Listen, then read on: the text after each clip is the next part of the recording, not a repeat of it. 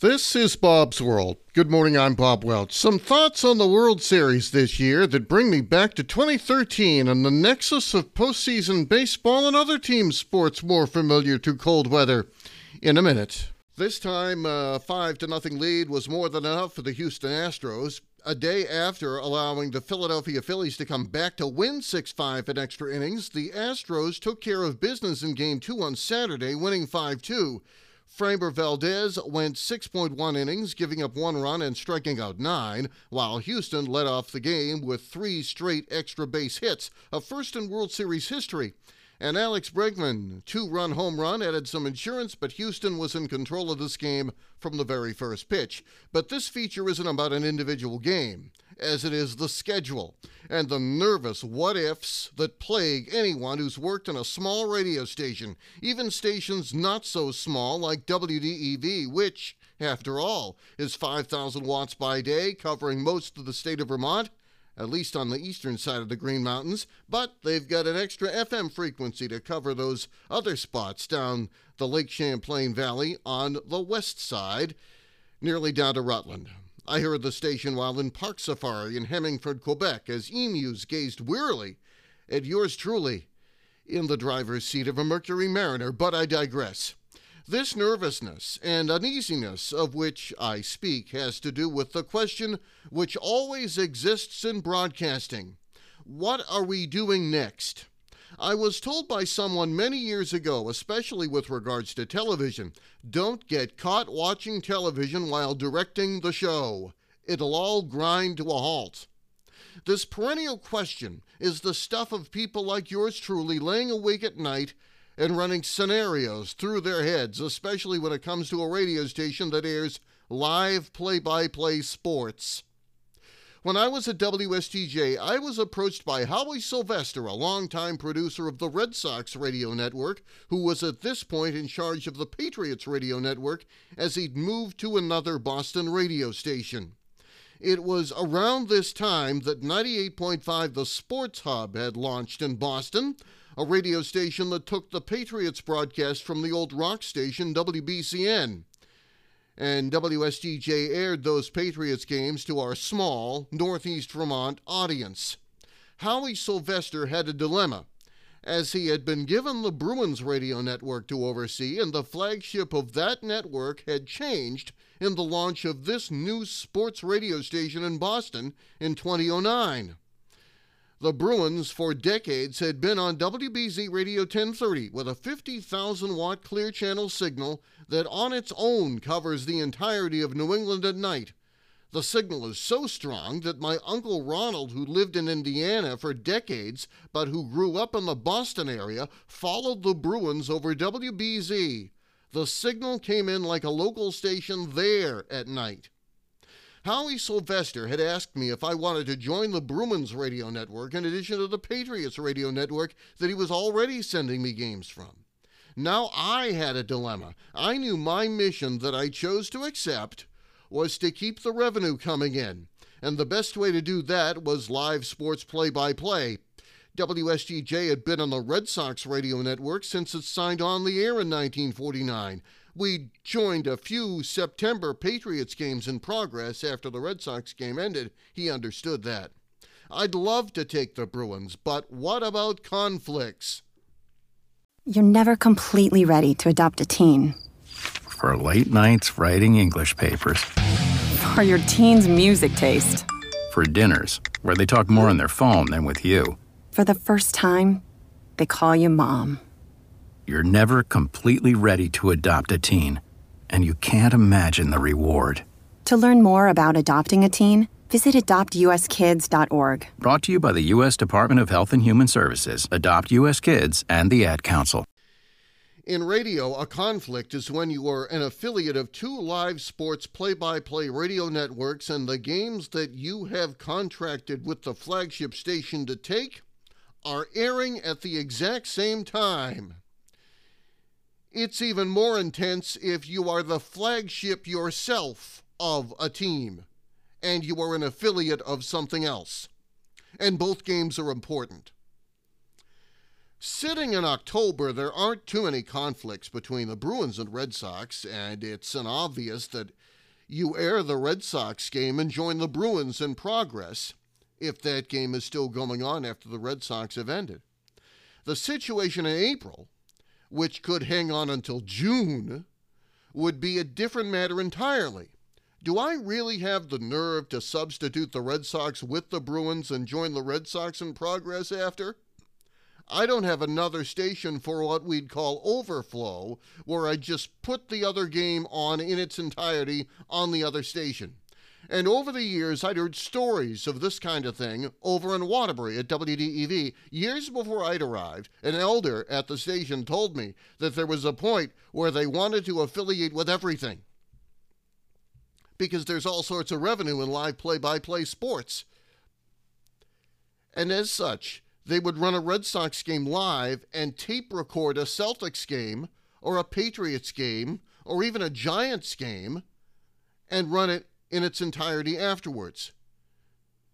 You heard part of that right. I'll repeat it again. A Patriots game or a Giants game. They affiliated with both teams for a while. Yes, you can already envision the nightmare a Patriots game on at the exact same time as a Giants game. What the heck are you going to do? And at that time, they didn't have the FM. Remember when the networks in the 1980s would promote same day coverage of a sporting event? That meant it was on a delay. I remember doing this for Thunder Road stock car races on WDEV, but uh, that situation, it's obvious the Red Sox take precedence. The same day coverage of sports play by play are long gone. It's 2022 now, and really any time in my career would have been after the time when delaying and then airing in full a sporting event could have been allowed. We have smartphones now that give us push alerts. Talk about spoilers. So, in that year of 2010, when I got the call for the Bruins games, I declined. I knew I would have created another revenue stream for the dark winter nights when the Red Sox were long since in hibernation, but I just couldn't take the risk of preempting a Red Sox game for a Bruins game in the spring. After all, people have gotten used to hearing the Red Sox on my radio station since it signed on. Same's true for WDEV as WSTJ. Now, fast forward to a few years later. 2013, I was in the evening shift at WDEV, and as I gazed at the schedule for sports in front of the control board, this thought hit me. World Series Game 7, if necessary, would be Halloween night. How spooky! Not exactly what a Red Sox fan necessarily wants to hear. Also, we had on our schedule the first night of Norwich hockey with George Como and we were the flag station for that. Through that week, as I followed the games that we were airing, I contemplated how close we were getting for this ultimate sports scheduling conflict. I thought of one option put the Norwich hockey on the FM and the Red Sox on the AM. Okay.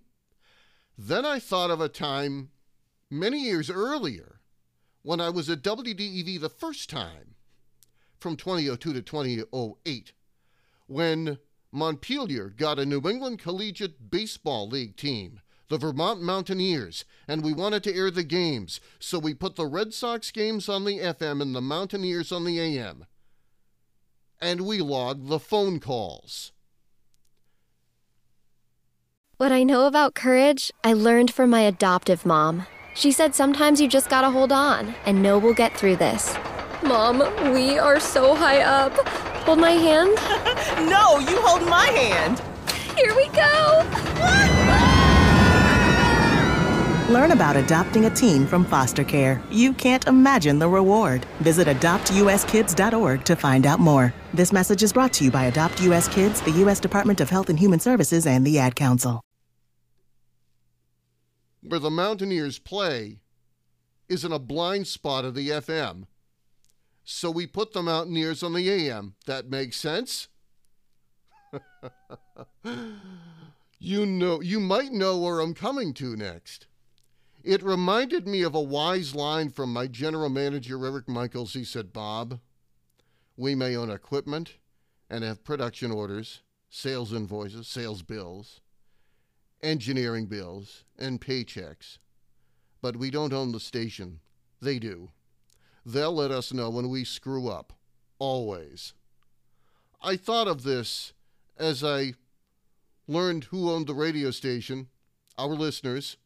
The WDEV AM and FM signal patterns cover different territory, some overlapping territory, but most of it not.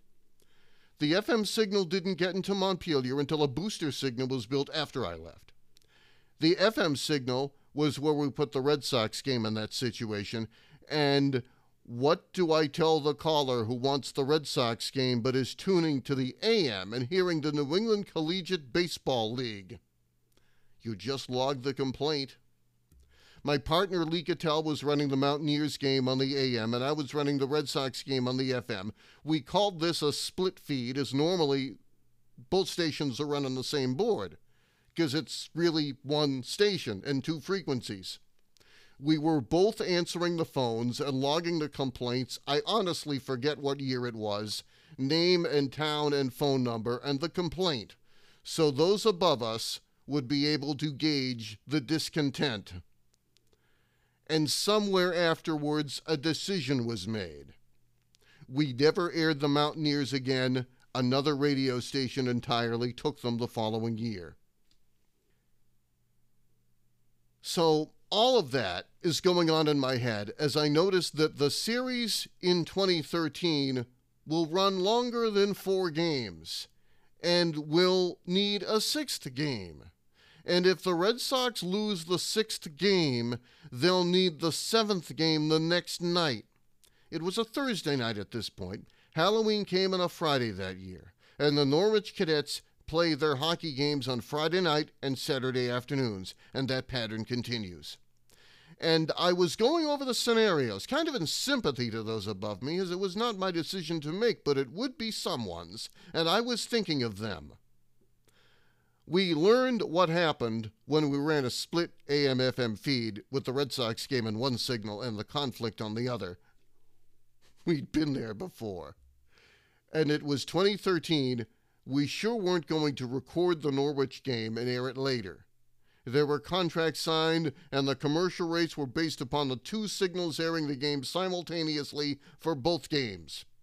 And it's obvious you'd better air a Red Sox World Series game in its entirety live, a game seven.